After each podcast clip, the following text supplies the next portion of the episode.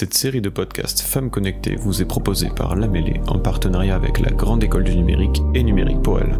N'oubliez pas de vous abonner et d'activer les notifications pour être au courant des dernières sorties. Bonne écoute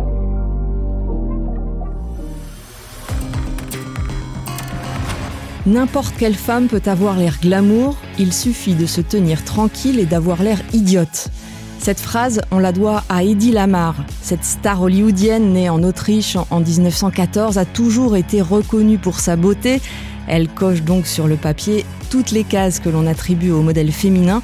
Elle a même son nom sur le Walk of Fame à Hollywood.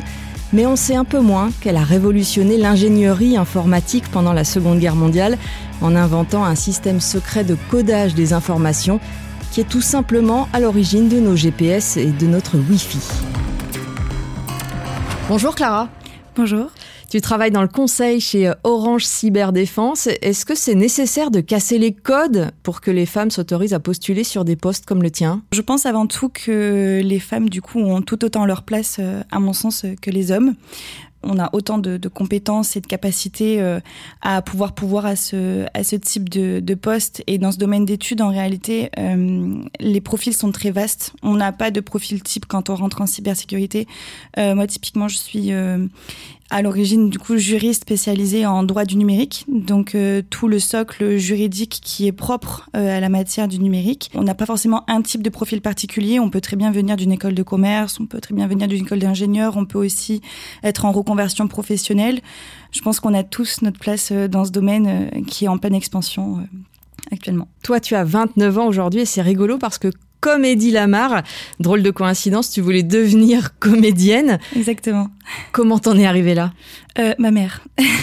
ma mère a pas du tout euh, aimé euh, cette idée. Enfin, si, mais c'était sous condition. Donc ça a commencé par passe ton bac d'abord, ensuite passe ta licence d'abord, passe ta, ta maîtrise, passe ton master. Bah forcément ensuite, à l'issue du master, j'ai fait une formation chez Altran en tant que chef de projet informatique. C'est d'ailleurs à ce moment-là que j'ai commencé à toucher un petit peu au réseau. Et donc du coup, j'ai décidé de continuer et j'ai fait ce qu'on appelle un master spécialisé à l'INSA de Lyon. Mais euh, je continue de faire le pitre, on va dire, euh, chez moi. Mais euh, voilà, non, effectivement, je, je ne suis pas comédienne. Et là, tu viens de nous décliner tout ton CV assez prestigieux. Pourtant, tu te décris toi-même comme nul en maths. Atypiquement. Enfin, c'est pas mal, hein c'est juste un état de, fait. Je reconnais encore à l'heure actuelle que passer la table de 6, j'ai un petit peu de mal. Voilà. C'est pas que je les travaille pas, c'est juste que je suis typiquement pas matheuse. J'ai vraiment pas l'esprit cartésien. Voilà. Euh, J'étais pas particulièrement bonne non plus en matière euh, scientifique. Donc j'entends par là euh, ni euh, les sciences naturelles, ni la physique, ni la chimie. Je trouvais ça intéressant, mais c'était pas forcément mes matières, euh, enfin c'était pas les matières où je performais. Mais ça n'empêche que euh, ça a fonctionné. Donc c'est pas parce qu'on est euh, nul entre guillemets en maths, parce qu'encore une fois c'est pas une tare, qu'on peut pas pourvoir à un poste dans la cybersécurité. Pourtant, on imagine vraiment que les matières scientifiques sont un incontournable pour travailler dans la cybersécurité. Exactement. Enfin, on a tendance à penser que du coup, la personne qui travaille dans la cybersécurité, c'est typiquement, si je peux grossir les traits, la personne un peu geek euh, qui euh, se vampirise, qui sort pas de chez elle, qui est derrière son ordinateur euh, avec son clavier et qui n'en bouge pas de la journée.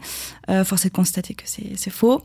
En tout cas, c'est pas mon cas ni celui de mes collègues. C'est voilà. Et puis dans la cyber, il y a vraiment beaucoup de métiers, comme je disais. ça peut aller comme moi du conseil jusqu'au développement. On peut on peut être développeur, développeur il euh, y, a beaucoup de, postes finalement, donc il euh, n'y a pas euh, voilà. Comment ça se fait qu'on les voit pas ces postes? Ce qu'on voit nous mis en lumière, ce sont les personnages un peu caricaturés que tu viens de décrire? Je pense que du coup c'est un domaine qui a beaucoup fait parler de lui ces dernières ces dernières années, mais notamment lié aux cyberattaques finalement. Mais c'est c'est un domaine d'études qui mérite à ce qu'on ce qu'on casse un petit peu les idéaux sur du coup le domaine d'études en lui-même et sur euh, le profil qu'on doit avoir pour rentrer dans ce type de, domaine d'études. Qu'est-ce que tu dirais, toi, aujourd'hui, à des jeunes filles, des jeunes femmes euh, qui pourraient être tentées, mais euh, qui seraient un peu freinées par tout cet imaginaire? Je pense c'est de se dire qu'au final on peut on peut pas dire qu'on peut pas en être capable tant qu'on l'a pas testé. Et moi je me suis souvent dit bah, finalement il y a rien que je ne puisse pas faire sauf si je suis confrontée bah, au fait que bon bah typiquement je, ne peux pas je ne peux pas le faire. Mais tant que je l'ai pas testé je peux pas savoir. Pour rentrer à l'INSA de Lyon il y avait euh, une euh, comme une, sorte d'évaluation à passer il y avait forcément euh, ce, socle mathématique. Voilà pour être honnête bah, je l'ai pas du tout validé. Et ça ne m'a pas empêché de rentrer. Donc au final j'aurais pu me dire ah non mais t'es nul en maths, enfin t'es pas bonne en maths, finalement tu sais que ça va te, tu vas te tirer une balle dans le pied. Voilà, le but c'était pas euh, d'enfoncer le clou dans mon profil un peu pas bonne en maths, pas bonne en matière scientifique. Donc j'y suis allée. Je me suis dit après tout ça va pas te coûter grand chose de faire l'évaluation, tu verras bien. Et ça l'a quand même fait. Qu'est-ce qui selon toi a pu faire la différence alors? Alors je pense que ça m'a aidé aussi le fait d'avoir été juriste de formation parce que je sais manier un peu les arguments, je sais comment amener les choses, mais euh, je pense que c'était avant tout de la communication. Donc à l'issue de l'évaluation, le directeur du master a bien vu que les maths c'était pas du tout mon fort, euh, mais voilà j'ai expliqué que cette formation allait être un véritable complément finalement avec ma formation initiale, puisque à mon sens la cybersécurité en fait s'entend à la fois de l'aspect juridique, mais aussi technique, organisationnel. Et moi j'avais déjà cet aspect juridique, donc je voulais vraiment avoir un complément. Et donc j'ai discuté avec et j'ai dit, bah, écoutez, oui, force est de constater que je suis pas bonne en maths, mais euh, je peux aussi apporter sur l'aspect juridique qui finalement n'est pas tellement travaillé. C'est vrai qu'on ne trouve pas vraiment beaucoup de juristes dans le numérique. Et en même temps, vous, vous allez pouvoir aussi m'apporter euh, cette, cette, cet enrichissement un peu plus, euh, un peu plus sécu finalement.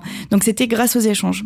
Alors le monde de la cybersécurité reste quand même euh, largement masculin aujourd'hui. Est-ce que tu as vécu euh, des petites mésaventures liées euh, à cette prépondérance des hommes dans, dans le domaine professionnel dans lequel tu es?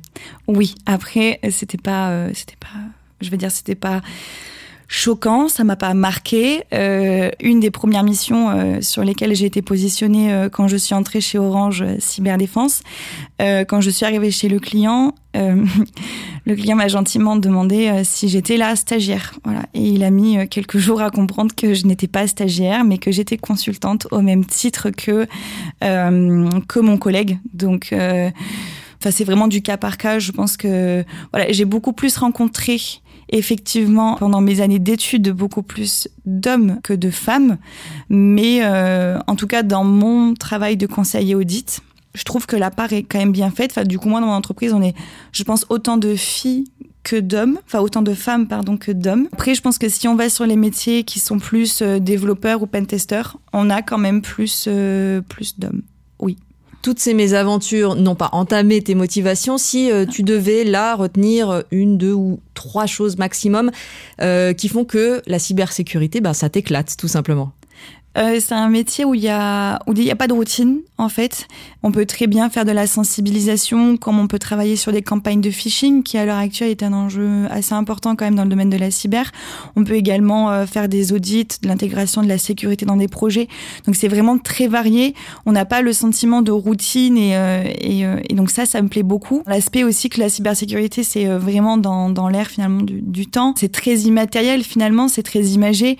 Moi, je vois typiquement ma grand-mère incapable à chaque fois de raconter ce que je fais puisque elle dit oui alors elle travaille euh, sur internet. Bon pas du tout. Donc c'est à la fois cet aspect un peu immatériel et à la fois réel puisque c'est quand même bien réel hein, euh, tous les enjeux liés à, la, à la cybersécurité. Et enfin troisième élément euh, bon ça qui est propre je pense à ma personne mais c'est le fait d'évoluer aussi dans un monde qui par essence aurait tendance à être décrit comme étant un univers d'hommes. Voilà, ça me, ça me plaît de travailler en fait dans cet univers-là. Merci beaucoup Clara. Merci à toi. Cet épisode vous a été proposé par l'Amélé Podcast en partenariat avec la Grande École du Numérique. Retrouvez toutes nos actions en faveur de la mixité sur notre site numériquepourelle.fr.